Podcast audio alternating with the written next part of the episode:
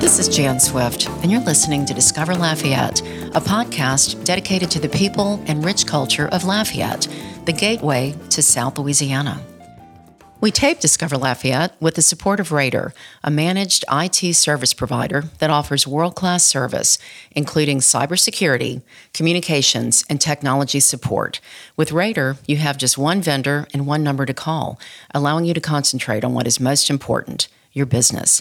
For more information, visit RaderSolutions.com. Our guest today is Denise Champagne McClure, owner of the Coffeeweed Cottage, located at the corner of East Simcoe and Poydras Street in Lafayette. Denise brings a deeply experienced business background to this endeavor, as well as a marketing style that is enticing and rich. Her business is successful and is also located on the edge of a lot of challenges as far as downtown Lafayette is concerned. That's why I wanted to bring Denise on Discover Lafayette to let her share her story with us. Once you meet Denise or hear her voice, you will find yourself reeled in and want to know more, much more. Denise, welcome to Discover Lafayette. I want to know more after hearing that. I know. I know. I just First of all, let me just say a couple of things. I love you. oh, I love you so much. We've gotten to be buddies, and yeah. we're here with Jason Sikora in the beautiful Rader Studios. So, Jason, thank you for joining us. Course, and yeah, Denise, I guess I met you. I was on the campaign trail, and I have to say, first of all, to people, I have not talked about my campaign during my podcast this year, but I'm now free just to say, you know, I ran for mayor president, and I'm excited to have had the opportunity. And I'm also excited to be back really focused on what I love the most is sharing the message, the beautiful people of Lafayette. So you're my first one. Yeah. Since and the um the election. I loved having you in my shop and you listening and, you know, even if it was on a campaign trail, we were huge supporters of you because of your transparency and who you were. So well, thank you. Yeah. So that's it. So let's talk about Denise Champagne McClure, daughter of Daddy Waddy. and uh, you do have a deep business background. So before we get into your current enterprise, I want you to tell us who you are and what your life journey was until, you know, Coffeeweed Cottage was created. Well, I like to start at the sort of beginning because who I am today is absolutely you know, my culture and my heritage and even who I didn't want to be because it's I've just started recently talking about my education because it was sometimes embarrassing for me. Um, I barely graduated high school. I had to go to summer school three times. And, you know, all up until eighth grade, I straight A's. And then just I don't know if it was not being able to keep up or having distractions, but all of a sudden it's like my whole world just changed and it uh, made me think that I wasn't good enough, that I couldn't um, ever accomplish or be mm-hmm. anything. And so I wasn't college material. I didn't take the ACT. It wasn't even an option for me. And both my mom and dad worked several jobs. And so, uh, you know, it was a fin for yourself. So I left. I have a twin brother you and do. a sister that's older oh. than me. She's three years. She's older than me. and she's three years older than me. And so my brother and I moved out at 17, like right after high school.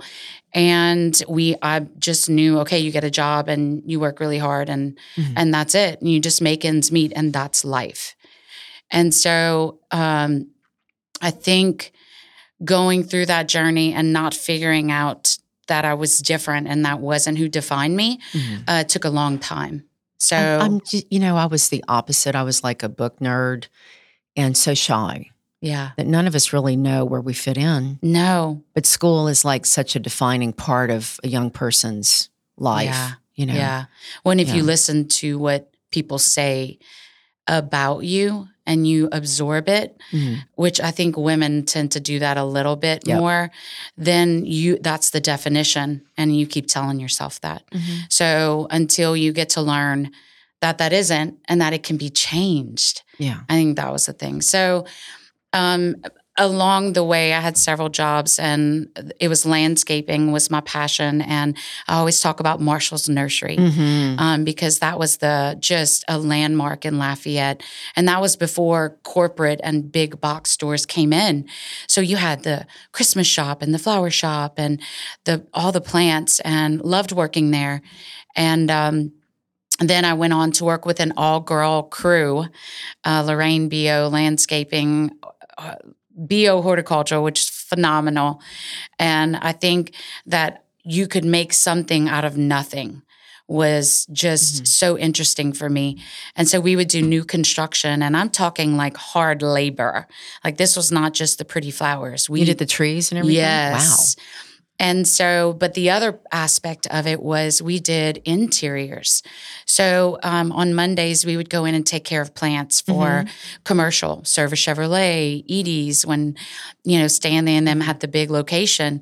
So we would go in and take care of all the plants for them. And I loved You met it. everybody. huh? Yes. So we had our little fanny packs when fanny packs weren't cool. and you had your little clippers. And we just, I really enjoyed that part of it. She taught you, like they all taught you what to do. Yeah, and it was the names of the plants. It was understanding where things go and why, Mhm. and um, it mattered. And talking to the plants matters. Really? Yes, totally. I still believe that to this day. Yeah. Yeah. So yeah, it's um, it and during COVID, relationally, we couldn't be with people a lot. And you either adopted a dog or a cat or you took on plants. And that Mhm. was the relational side that people got. Mhm. And so I love that I was able to keep going with that and that um, most people aren't afraid to Mhm. to nurture and, and get the plants going. But um, not to get off track. Let's go back Yeah. to the So then you were also in business. You you got into yeah business so sales, I, right? um, ended up in the home, so landscaping, and then I went inside of the home and did a lot of uh, kitchen and bath industry. Mhm. So plumbing, appliances, lighting, home decor, and I worked for a local company, Coburn Supply, for 15 years. Wonderful people, and I worked from the bottom up. So it was starting out in customer service and just from there going into maybe you know a product manager and then becoming the sales manager and so i it was just um, something that when when you work from the bottom and you get recognized for the things that you do Mhm. and they keep feeding you and they keep saying we're proud of you and here let's give you more and then you're successful and you keep going it's addicting Yeah. And so that was the part where I And wanted affirming. more. Affirming yes, to yes, it was. That's it. Yeah. It was the affirmation that I was getting that I was doing a great job, Mhm. and it was something I needed. And Did college ever play a part? Like it didn't matter that you didn't have a college degree. no, it it played a big part in a lot of jobs I wanted and couldn't get. I see. So you just didn't qualify from the get go, Yeah, but you learned on the job at these really good yeah. places that you're working So- for. you know, I was grateful that in the positions I acquired with Coburn's, they never said, oh, for that, you have to Mhm. have a degree. And so um, they were very good about hiring people in the warehouse and they they could work their way up. And I think you get some loyalty there Mhm. because they're so appreciative of that. It's not like I have a piece of paper I can go anywhere as I want to go.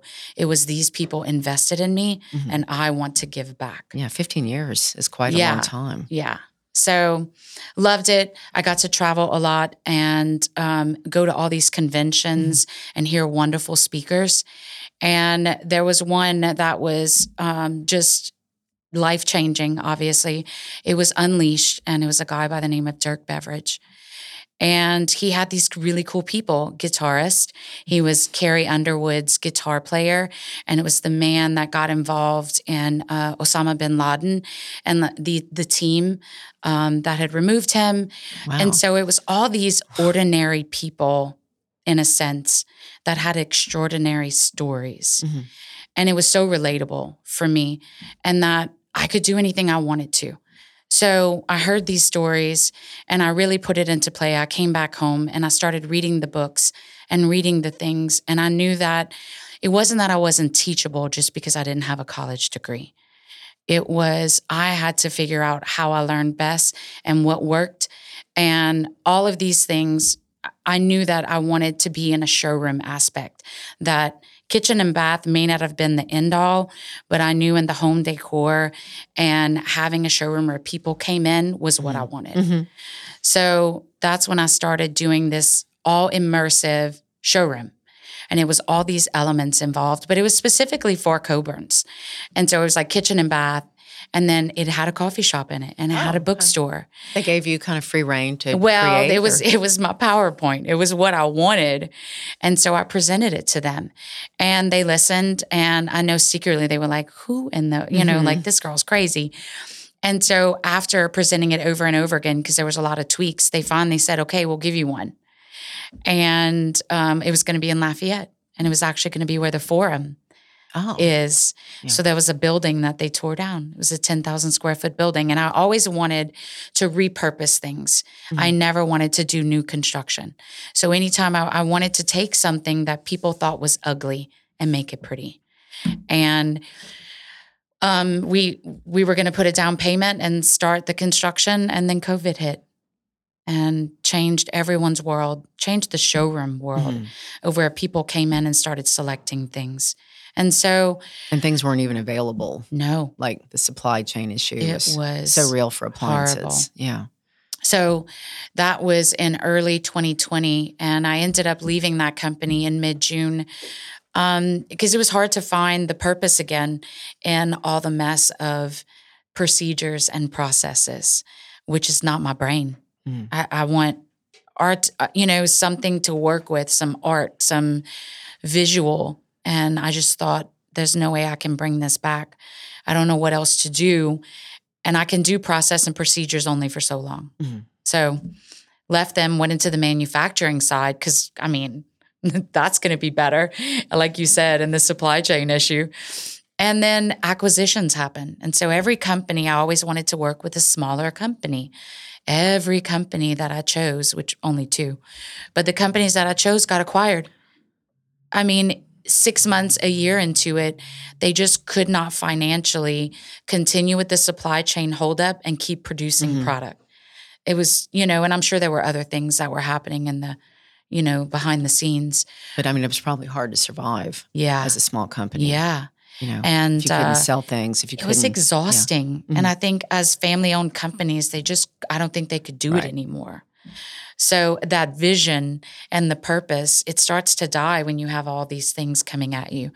So at that point, I was like, well, what I, I can't keep doing this. What am I going to do? And reverted back to a good friend of mine. We're chatting, and she's like, why don't you do the dream of the showroom, but do it for you? What does that look like for you? And immediately, like Aileen talks about the spark, the Mhm. fire, Mhm. that was the spark that that it lit the fire in me. And I just knew, okay, well, let's go back to the drawing board, but do what I want to do. What do you want to do? So home decor was a part of that. Um, plants, coffee was always a part, and books, because that's the way I learned. That's the way I taught myself about everything. And I wanted to make sure that people had access to tools and resources to either self help, um, emotionally, knowing that you're okay with who you are and figuring out why you do what you do, or giving you the tools and resources to help you Mhm. build a business. Wow. So, Jason, when you walk in Coffee Week Cottage, I guess w- when did you open? When was your opening date? May 18th this year. So it's new, but it just has the feel of like an old soul has inhabited it. It's a beautiful. I want you to talk about the building, but just the the smells in there. It's like fresh plants, you know, like lively plants. Yeah. Um, you've got candles, you've got pottery, which I love. Yeah. Books. Yeah. You sit down, little bistro style tables, get coffee and pastries, and Yeah. it's just funky and fun. Yeah. I, I- love it. I think um, several things. I chose the building because it is the oldest mechanic shop in Lafayette. So describe the building for people that don't know. It is a large metal building. Um, it's almost 3,000 square feet. And it, it's had to have been back in 1904, 20 era because the courthouse really didn't have much on that area. It's the Mhm. oldest neighborhood. Mhm. And so um, I chose the neighborhood and that building purposely to repurpose it. Yeah. And um, It's got the doors that kind of go up. You know, those like it had of seven doors. Garage doors. Mhm. And so, you know, when when you are stuck in a box um, and you get creative and you find things and you do things differently. So I think the creativity of side of me loves that part of Mhm. it. And just um, the neighborhood is Laplace or Fightingville, I think is uh, what a lot of people know it by. And it it was old and aged and kind of forgotten.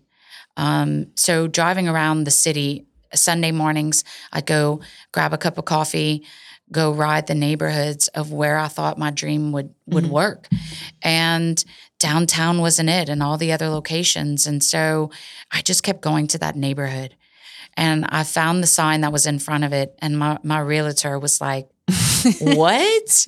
Are you sure?" And I like started, you know, finding the Pinterest pictures. Yeah, like this and this, Mhm. and we could do this to the building. And he's like, okay. And he's like, you know better than me.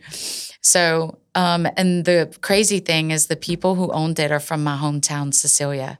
Really? So it was um, a connection there that was kind of bigger than I anticipated. Uh-huh.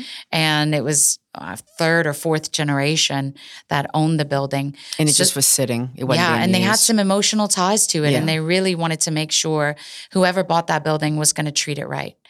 And uh, remind me to tell you a story about them coming back in. Yeah. Um, I'm sure they love it, but it, it's just so eclectic, but yet has a feel of home yeah, when you walk in. yeah. So, um, did you have to do a lot of work to the building when you bought it? I did on the electrical and plumbing side because Mhm. there was nothing. So the electricity side was only 100 amps. They wouldn't. There was no AC and no heater. So I had to add all the electrical, new panels, you know, all AC, and so well, the code requirements, I bet was something. huh? Yeah, and insulation.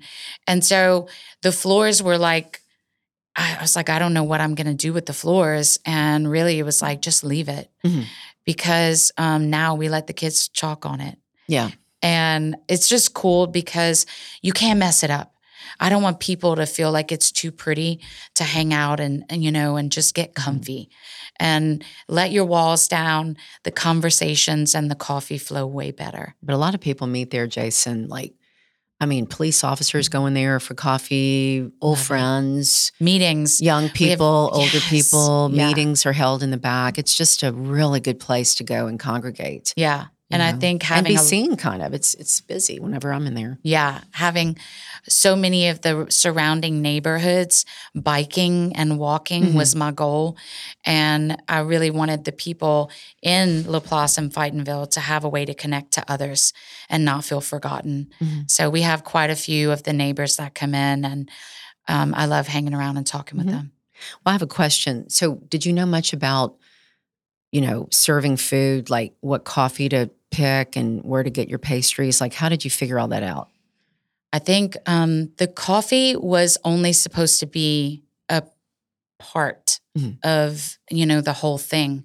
So I knew that if you want people to come to a place, you feed them and you give them drinks. And it also cortisol wise makes your cortisol levels go lower. So you stay longer. Whereas if you didn't have that, people would just be in and out.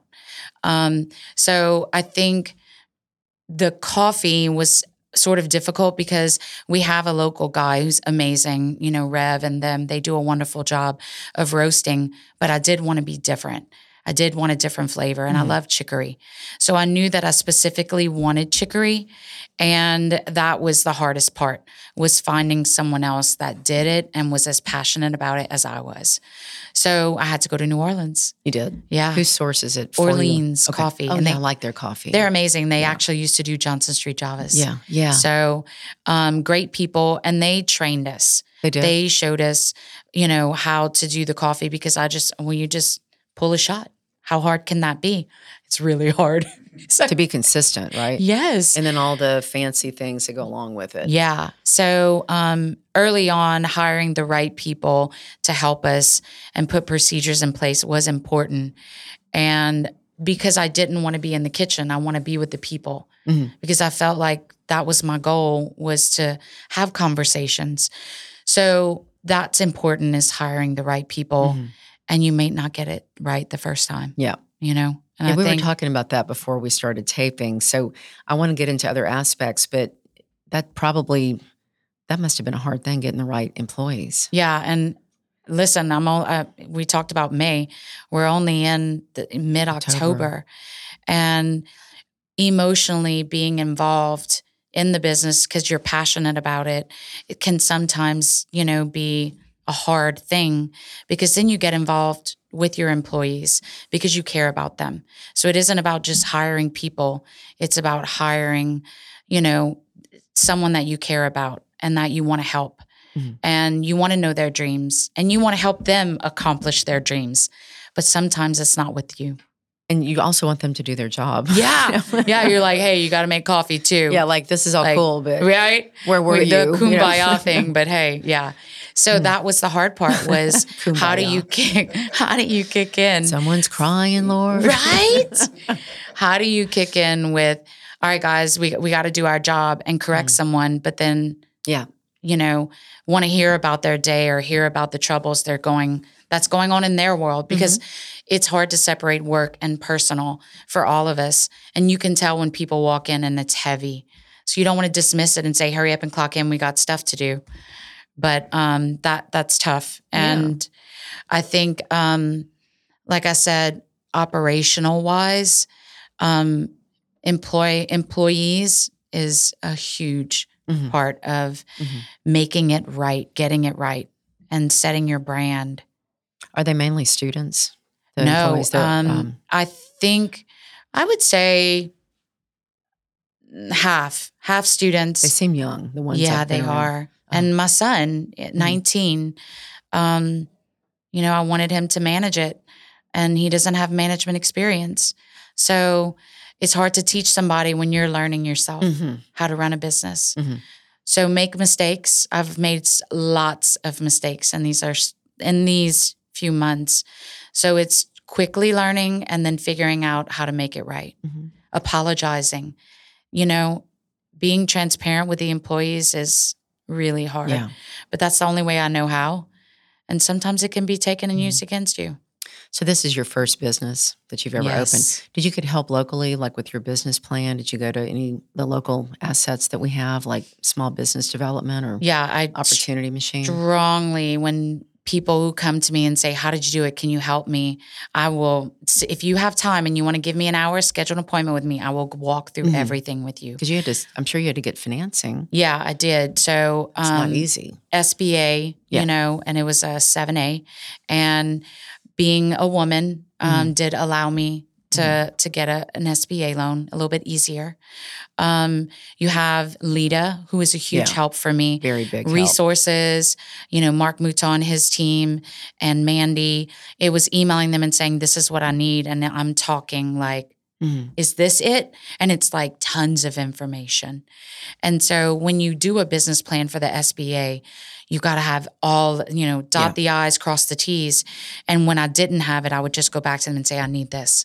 And I mean, within the Yeah, they're same day. wonderful. Yeah. Um, Louisiana Small Business, Mhm. uh, Lauren Title, just going to them and saying, okay, here's my drawing that I drew up, and here's my sort of business plan. And they'll say, okay, Mhm. you need a financial three year plan. Yeah. And I'm clueless at that. So they walk you through. Um, they give you an Excel sheet. I'll call her and say, I don't understand this word. I don't understand this acronym. Why are there so many acronyms, y'all? I'm like, seriously. And Spell so the words out. you hate to ask people, what does that mean? Mhm. Because then you look like you you don't know. And we're always would you know? afraid, Yeah. right? We're always afraid of not knowing. Don't be afraid to ask about acronyms. Mhm. I'm giving you permission. Yeah. Yeah. So you got the financing, but it was through the government. That small because I was thinking a bank. It might have been hard to get financing for this. It it was, um, but I think with the experience I had and the vision, Mhm. I spelled it out pretty clearly that well, either that or they thought I was crazy and they were like, I mean, if this girl thinks she can do all this, Yeah. Let's give her a ahead. shot. But I, and you know, having retirement I had money saved. Mhm. Um, I, But you don't want had to go through all your somewhat retirements. good Yeah. credit. Uh-huh. But yeah, my retirement is that building. Do you have to put your personal house up to I um, did. secure the note? I did Mhm. That's a big step. everything. Yeah. So every day that you are successful It's is me. one less day you're Like looking at I made what's it. going to happen. I yeah. made it. yeah. I made money today. And Mhm. making money doesn't look what you think it looks like. You know, is it being profitable or is it really, you know, making an even break? Mhm. So I'm At learning early early- point though, is it really just breaking even, like breaking paying even is uh-huh, like Paying hallelujah. your salaries? Yeah. and paying your notes. Yeah, it's like not paying yourself because really and truly at the end of the day, everyone else matters before you do. Mhm. So as a small Right. business owner, and I know you've had Yeah. um, I mean, we've our own law Bailey, firm. Yeah. was it? Yeah. I mean, I listened to you guys' podcasts and Bailey Bobbitt. sacrifice, Mhm. sacrifice, sacrifice. But it's worth it if it's a dream you have. It is. Yeah. And I think on the hard days, you have to remember why you did it and to push through. Because as long as there's more good days than there are hard days, um, and remembering when a good thing happens, you have to sit in it. I Mm-hmm. think one of the hardest things for me, my mom has to tell me all the time, you did it. Mm. You did it. Like, just sit in it for a while. You did it. She comes in the door and like she almost wants to cry every time because it's like, you came to me and said you were going to do this and you did And it. It's so beautiful. So, Yeah. and you know, I always say, if I'd have known, I'd have seen my daddy and that, that he would come in all the time to drink coffee. I'd have done this a long time ago. I know he's there every day, huh? Almost. Yeah. Almost. He's been there every time I've been. And, uh, you know, um, what matters most, it's not the dream is the most important for me and the home decor and doing what I love and seeing things happen financially. But when people come in and they get to share and they do truly are transparent and having problems or want someone to talk to, that we are there to talk to Mhm. them. And, I mean, obviously there's therapists and other people, but Yeah. um, just in that moment of time of need. interesting? I Yeah. found that in my real estate practice. People, I was there to help them buy or sell a home, but really, everybody's got stories. I have to tell Mm. you about a story. On election day, I had a couple come in and they said that you helped them with their home. oh, And they told me that we didn't know what we were doing. We had no clue.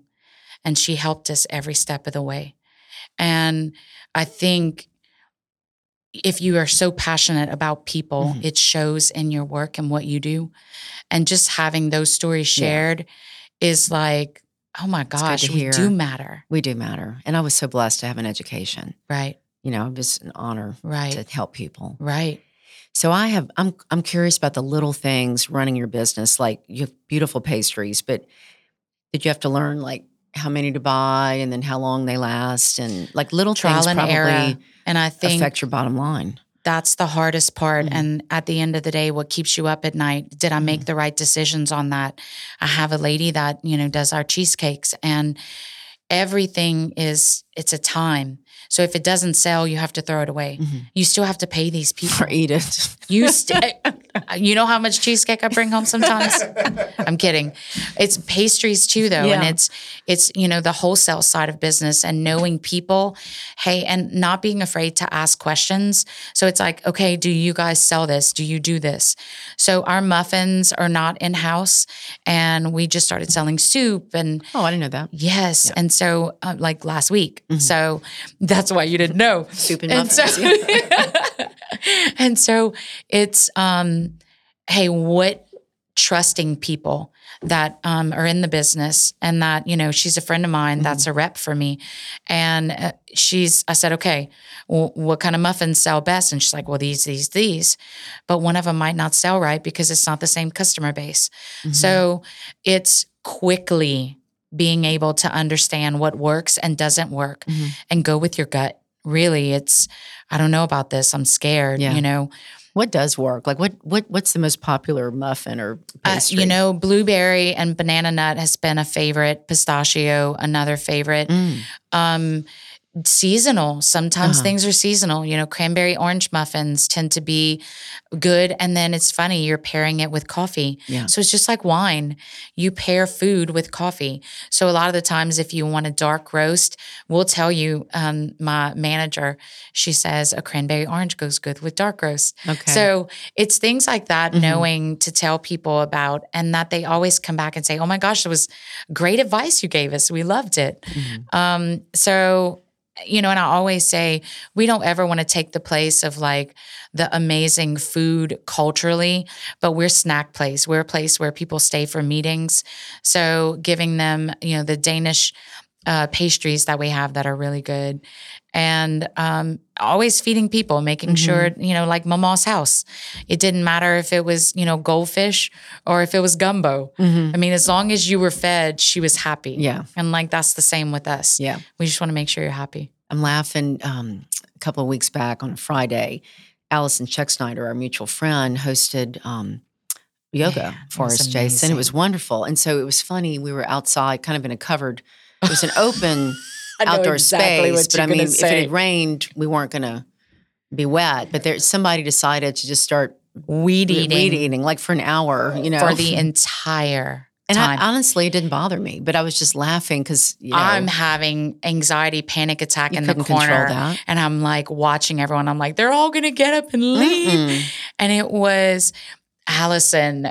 Was so good. Everyone She's so chill. she like the inner channel, you know, like just focus on the noise. And it just Mm-hmm. was just- perfect. it was. It was beautiful. It And was a cooler morning, but then afterwards, um, Maison title, uh, Mason title. Mason yeah. title. She was, um, It is Maison title. yeah, you said she it was right. she was treating everybody to coffee, and I Oh. was watching y'all trying to serve like thirty five Oh my women that ordered stuff and then forgot they ordered it. So, Oh my god! I know we're screaming. freaking Who ordered a bagel? muffin?" You know. So then I'm eating it, and she comes back and she's like, "Uh, that was mine." but my friend said, "Listen, you're feeding and giving coffee, and they're not having to pay for it, Yeah, and they just had good. yoga. They're the most chill people. You're all right." Yep. And I bought two plants when I was there. Right? So talk about that. So you've got the you, you teach people Yeah, right how to yeah. take care of plants too. Yeah. The goal is that we want you to not be afraid. And we've almost given you a free pass because not only do we give you um, a grow bar, which is what we call it, you get to bring your friends over. You guys pick a plant, you pick a pot, and we teach you as an experience to, to, you know, pick the right thing, tell us where you're going to put it. Or it could be a gift. You Mhm. might be making it for someone else. But how much light you have, how often are you going to water? What kind of plant parent are you? Are you a helicopter Yeah. or are you, you know, the desert? like- Neglectful. Yeah. right. so we're trying to figure out um, all the elements that will give you like a, a great experience. And um, we also give you a guarantee. Hey, I'll give you 30 days. Within the Oh. 30 days, if your plant starts looking bad, send me pictures, bring it in, and we'll either put it in our infirmary, we call it, and we'll like bring it back to life and we'll give you a new one.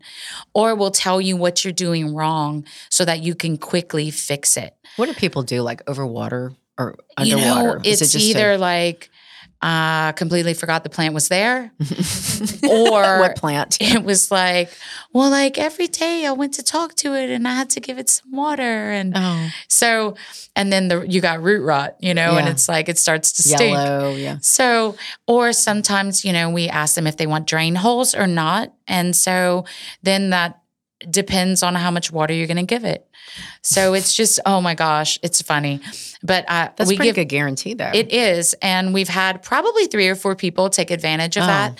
Um, we've had one person, no, we've had two bring their plant back and we swapped it out. And they weren't looking bad and we were able to nurture them back.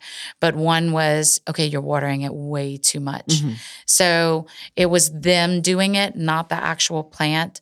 But most of the people, it's it's what we're doing to the plant, you know? Mhm. It's it's like humans. It's not that you're wrong it's that you're in the wrong place Ah, or you're getting the wrong the wrong position. yeah Mhm. it always is it always is so so we're just you know it's not the right plant for you we're, Yeah. we're going to pick you another plant You need like a cactus. Right. Yeah.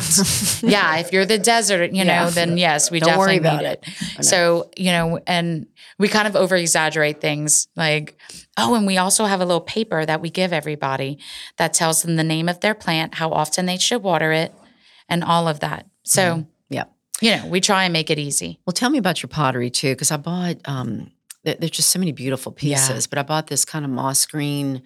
Looks like a pitcher. I'm using it as a vase, but you've got some beautiful pieces there. It's like a great place to go shopping, especially my- for Christmas coming yeah. up. Oh gosh, I cannot wait. And you've got an event coming up on November, November 9th. 9th. Yeah, I saw that online. And let me just tell you, we have a room full of Christmas decorations and home decor Oh, cool. stuff. And we're calling it the Cozy Christmas at Coffeeweed Cottage because it's just cozy. Everything's cozy. Like, Mm-hmm. so, uh, you know, our feel and what we want is cozy. But the pots that I pick, we hand pick them. Um, I'm going to market and picking all these things, and faces are the things. And we even Oh, have yeah. little dressers and cars, and the little Volkswagen van is like the thing. So we pick things that you can't find anywhere else. Where do you go to market? Like, where is that? Dallas? Well, it's in Dallas, uh, Dallas Market Center, and we have a few um, like Park Hill and Callaloo and all these brands. That there's one in Mississippi, there's one in Arkansas, and even normal brands. But um, there's also some people around here that do pottery that we want to Yeah. support and help. So, um, like there's a crawfish on a, um, it's the mud hole, and it's out of cement. This guy, he's at Jockey Lot. It's so cool. So anyway, that is neat. yeah. we try to do different things. Yeah. Let's talk about your location because you know we've talked about how pretty the place is, and it's it's funky with you know being an old garage, but um, you're right right on the edge of some um, challenges, and I, Yeah. I don't want to define the challenges. I want you to define Right. what you've experienced and why you're there. Um, I think to start off, it's about our perception and how we've grown up and how the house or the home that we grew up in and our belief system of certain areas. So, Simcoe, automatically, when you say Simcoe, a lot of people have a bad, you know, um, image of what it is I, you know, I don't. When people say Ninth Ward or you know whatever New Mhm. Orleans, you automatically think it's a bad area. And so my address was actually Simcoe. And I wanted people to come and see this neighborhood and be in our neighborhood. And I changed the address because I'm on a corner. So Poydras. uh, Yeah. nobody knows where Poydras was. So I didn't know about it. I, marketing wise, you go with, okay, do you, you know, do you keep it Simcoe? And people be like, uh, I don't know. And, or do you change it to Poydras? And they're like, there's no Poydras in Lafayette. So it's like two different things you're dealing with. And I think I went with the curiosity because everything about my place is curious, even the name, coffee weed. So it was about people wanting what this this is crazy. I have to see it to believe it. Like what is this? And so um, I, I changed it to Poydras to get people there, and it has not let me down. so the, um, the postman let you do that. well, the city, they were they were like, I think we can do it because I had to replat the property anyway Oh, okay. because it was two uh, pieces Mhm. of land, and in order not to do major construction on the building, I had to replat. So because it was on the property line and there Yeah. would have been firewalls and all the things. Um, so I changed it to Poydras, and I my goal was you got Saint Streets, you got Oaklawn people, and most of them don't ever go in that neighborhood for anything. I mean, maybe to get their car fixed, or you know, there's a few um, little grocery stores or whatever, but it was never to go for coffee or shopping. Right. And it's near uh, university. It's not that far. No, it's like three to four blocks Yeah. off of university where flowers, et cetera, used Mhm. to be. And so um, I think um, the challenges, or we do have some homelessness there, and it tends to sometimes have some drug issues. Um, but I think when you look at the big picture of Lafayette, there are a lot of places that have that. Mhm. I think it was the stigma alone Mhm. and not so much the actual reality of it.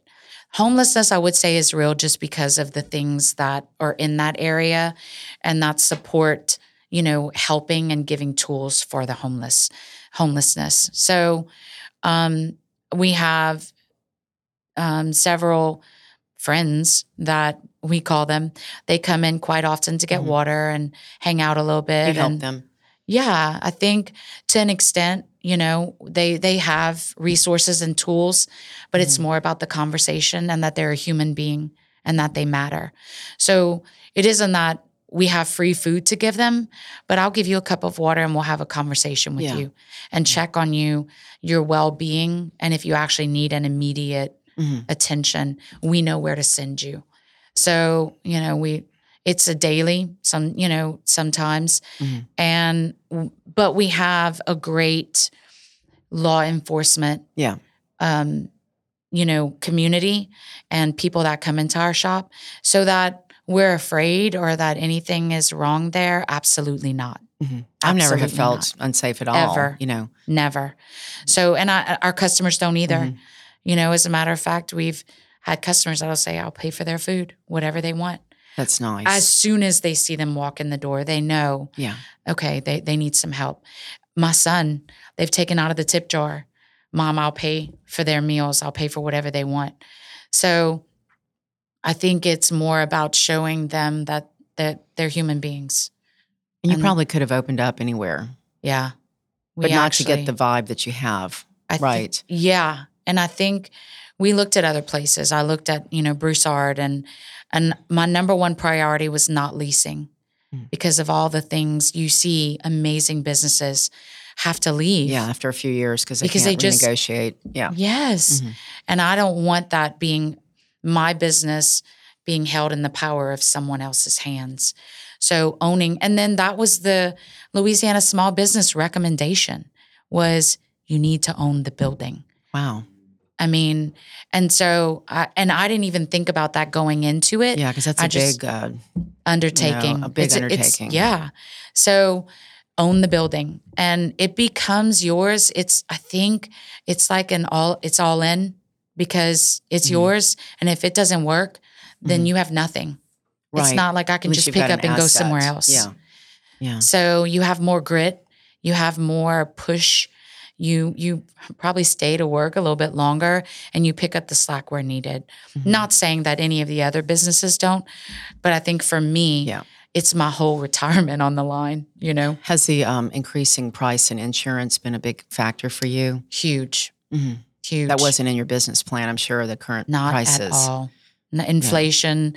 Mhm. I, I think I was having a conversation today with someone about we keep going on like everything's normal and nothing's changing. And I don't know if that's us trying not to make it such a big deal, but it is. And a lot of businesses are having a hard time keeping up because it's not like if we charge more or we charge for the percentage of credit cards or whatever, everyone questions you or it's it's upsetting. Mhm. And I get it. But, But, you're uh, having to eat the cost. Yeah.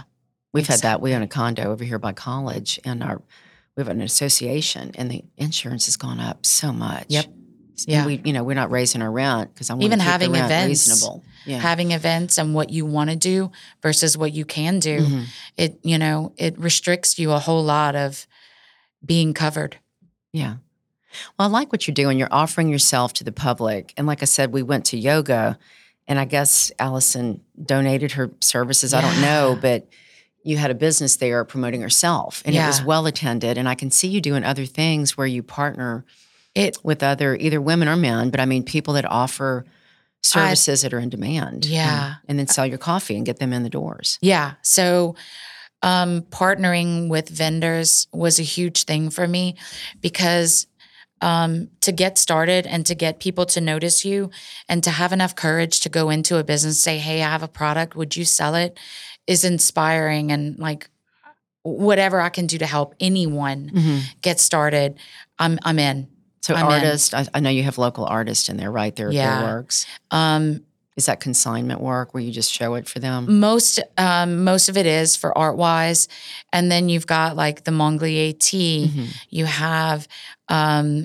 the turmeric, if I'm saying it right.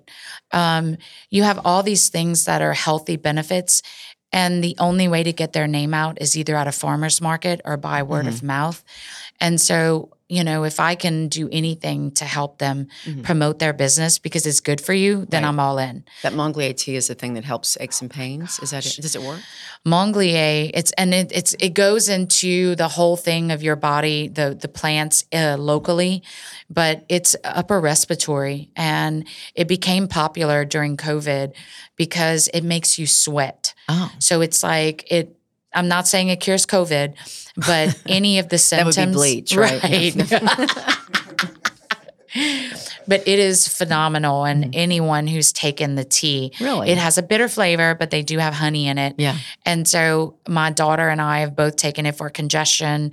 You're Mm. not feeling well, your sinuses, and like the next day you're sweating it out, whatever it is, Yeah. and you feel so much better. Traiteurs have told me about that. Oh, that they they grow it and you know, recommend it. Today too is a hard thing for people to grasp because most of them are pretty secret about it. It's not something they promote because they're really not supposed to, Mm-hmm. Right. You know. And so Southern Healing Traditions, Yeah. it's a book we have in our shop, and it's two Today Too's that I interviewed them. Yeah.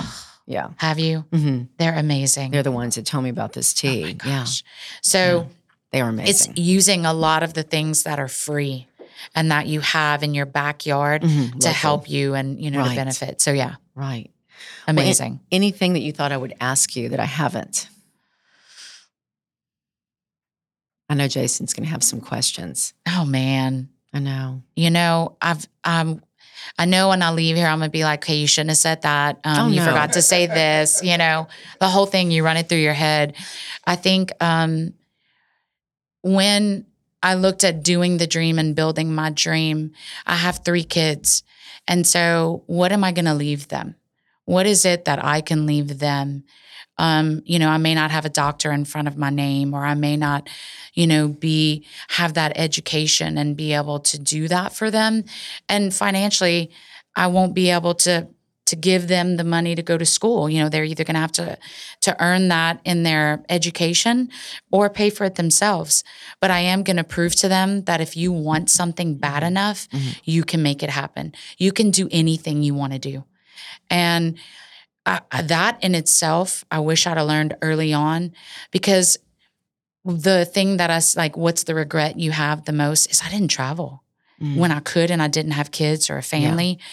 And so I think you can do anything you want to do. Do it. You know, save up. Whatever that goal is, put forth the effort and make it happen. And if it didn't work out, then do another one. Mhm. Failure doesn't mean that you are a failure. It just means you failed at that. And then it doesn't mean that you don't have to keep trying.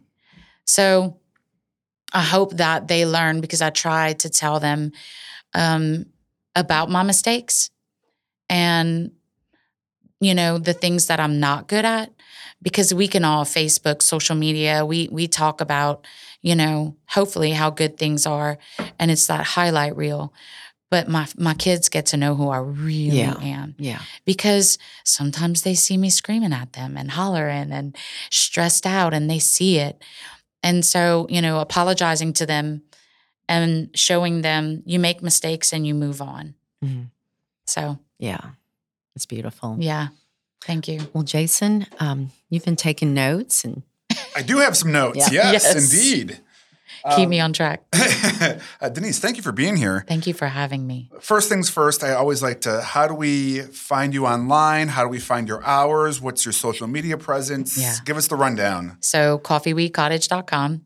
We are working on the website today and it should be up tomorrow, Oh. actually. Oh, wow. good. So we um, switched over and just have a new um, what it looks like and easier to book a grow bar because I think that's the biggest question is like, hey, what's this grow bar thing? How do I find out more information? yeah. So we want to make sure when you click on that first page, you you get to understand and your questions are answered about the grow bar. Um, I th- um, and the, one of the big questions is how much does it cost?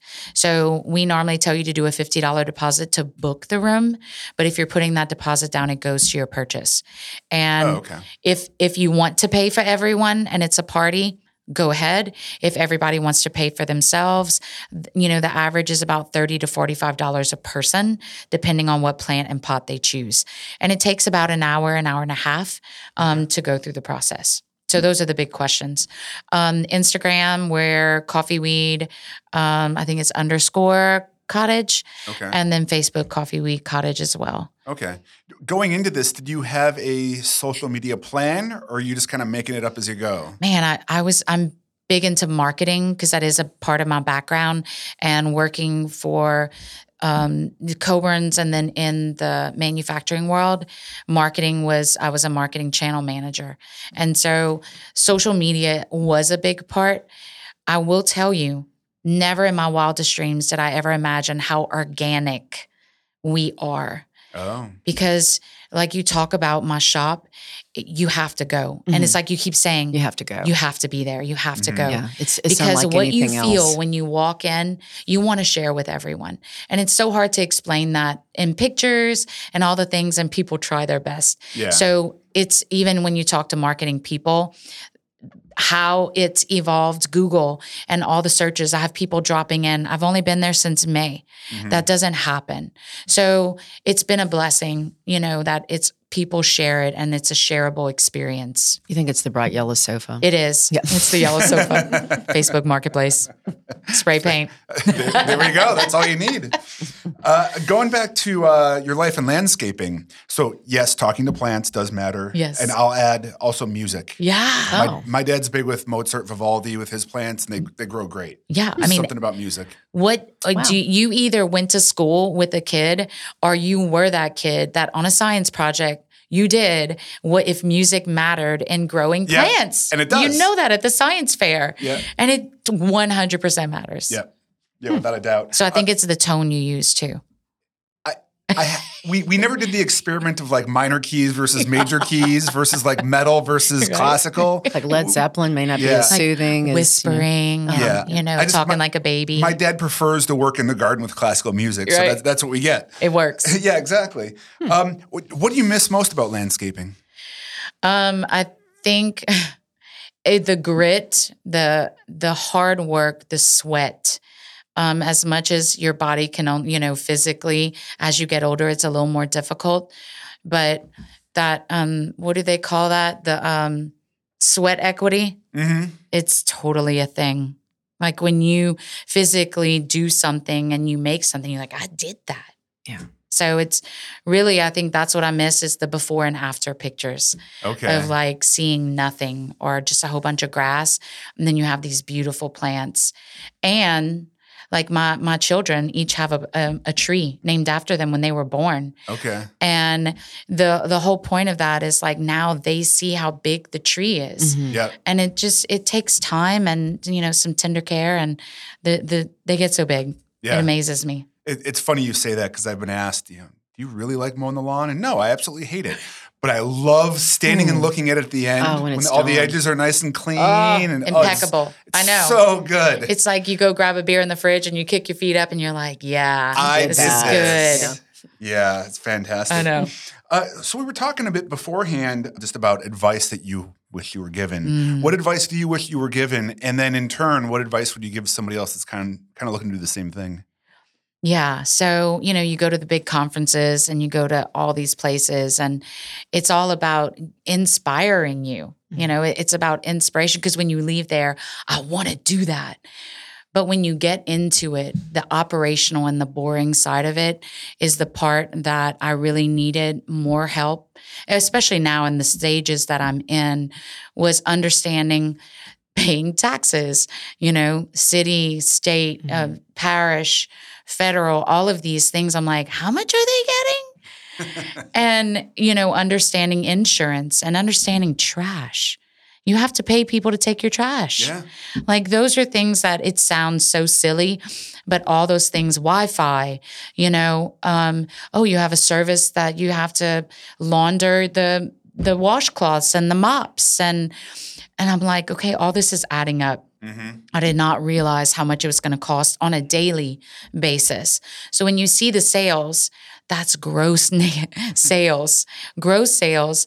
And then you have to take out, you're paying your employees, you're paying the taxes. Oh, you have to tip them because somebody else tipped them. And at the end of the day, at the bottom of the line, it's a whole lot less Mm-hmm. a whole lot less than what you started with. So um, I think I made some big decisions and bought in a lot of inventory right at the beginning, and I probably should have waited. And I think it's Oh. scary. It's scary because you have all this product and you're like, you better buy it, like buy the product. And so, um, you know, knowing it's going to happen and it's going to come, but probably pulling back a little, you know, on the spending and making sure that you have some cushion. Gotcha. That makes a lot of sense. Remind after the podcast, let me tell you about merch sales and music touring Oh, and what those numbers look like. Yeah. Yeah. Uh, so we we also talked like this was a, a love of yours. This was a dream. Yeah. Right. And but you're also very customer centric. Yeah. But you also have the government and regulations and policies that kind of tell you what you can and can't do. Was it hard to manage all three of those sides of the triangle, or was it easier than you thought it would be? Elaborate on the government and procedures. Well, and, so like, so taxes and Yeah. zoning and Oh, you know all, kind of all of that stuff. I, I and I could be wrong. Like it seems to me like that's going to push against your dream a little bit. It's going to push against the customer centric a little bit, but maybe it plays well. I, I just It- don't know. it completely takes the wind out of your sail. It takes a lot of your passion out because you're dealing so much with permitting. Um, nobody tells you red tape and permitting and oh you're dealing with the board of health you're dealing with the city oh you want a liquor license this is what you have to and you don't know it until you do it Mm-hmm. nobody like it, it's just you don't know what you don't know Yep. and I think, oh, that costs money. Oh, that permits this much. This permits this much. Oh, you want to do that? Oh, you didn't tell us you wanted a, a back porch. Or it's like all these things, you know, the fire marshal. It's so overwhelming. And so I think it prepares you because it ha- you have to be resilient. You Mm. truly have to be resilient through the whole process. So the dream is great. Um, it makes you feel good and it's all the, you know, the great things. But then as you start getting into each phase, you it gets tougher. And so I think it's it's done that way purposely Mm. because you do have to get tougher and you do have to be resilient because later on, you know, it could be a hurricane. Yep. It could be something else, but there's always a storm. So, yes, enjoy the good times and enjoy all that, but you have to be resilient to push through because anything worth having is always going to be hard. That make, makes a lot of sense. It finally, the old owners when they came back in, tell us oh the story. Oh my gosh. Um, Oh, yeah. we all got super emotional, and I think um, there's you know memories tied up into the old, and when they saw the new, not that it was unrecognizable, but it was like, how did you do this Mhm. with this building? And then it was bringing back to like, oh, well, this is where the cars used to be. This is where the office used to be. And oh, you put that there. And they sat there, and you know, one of the ladies, Miss Joni, she got emotional, and then I started getting emotional, and it was like, is that good or bad? so, I think um, it's the emotional ties, the the core memories.